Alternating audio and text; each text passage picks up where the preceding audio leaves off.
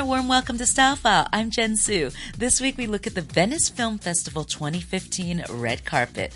The theme of the weekend seemed to be bombshell chic, as Tilda Swinton, who normally opts for quirkier, more menswear inspired pieces, attended the premiere of A Bigger Splash in a curve skimming yellow dress with a draped off the shoulder neckline. Diane Kruger stopped traffic in an off the shoulder dress with a train by Jason Wu for Hugo Boss. Her red carpet looks were inspired by the wonderful Italian actresses of the 50s and 60s. Actress Elizabeth Banks wore a number of dresses. Dolce Gabbana, Marchesa, and Elie Saab were some of her favorite designs. Kristen Stewart did a Kristen as usual after posing for photos at the Equals premiere in an intricately embellished silver Chanel haute couture tea length dress and matching silver Christian Louboutin heels.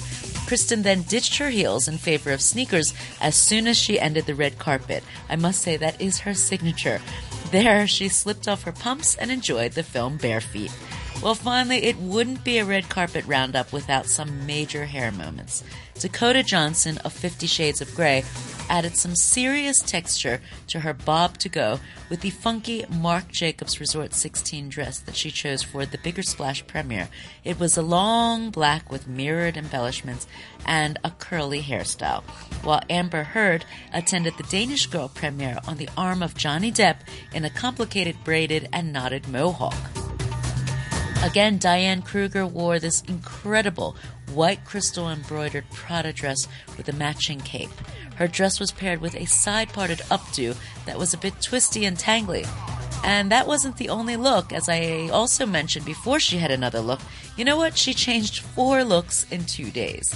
And then there was Tilda Swinton. She looked her usual striking and graceful self as she walked the red carpet at the premiere for her new movie, A Bigger Splash, at the 72nd Venice Film Festival. The 54 year old Tilda Swinton appeared at her Bigger Splash movie premiere far younger than her real age, as she just wowed everyone in a figure hugging, draped shoulder pale lemon dress, flattering her porcelain skin tone. Her cropped blonde locks were styled to perfection, a combination of neat and messy that worked well with her striking feature, with her lips painted in a perky shade of pink.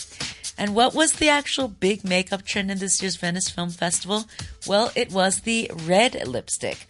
A classic red lip is always glamorous and timeless. Dakota Fanning, Elizabeth Banks, Paz Vega, and Kristen Stewart both sported a rich oxblood lip.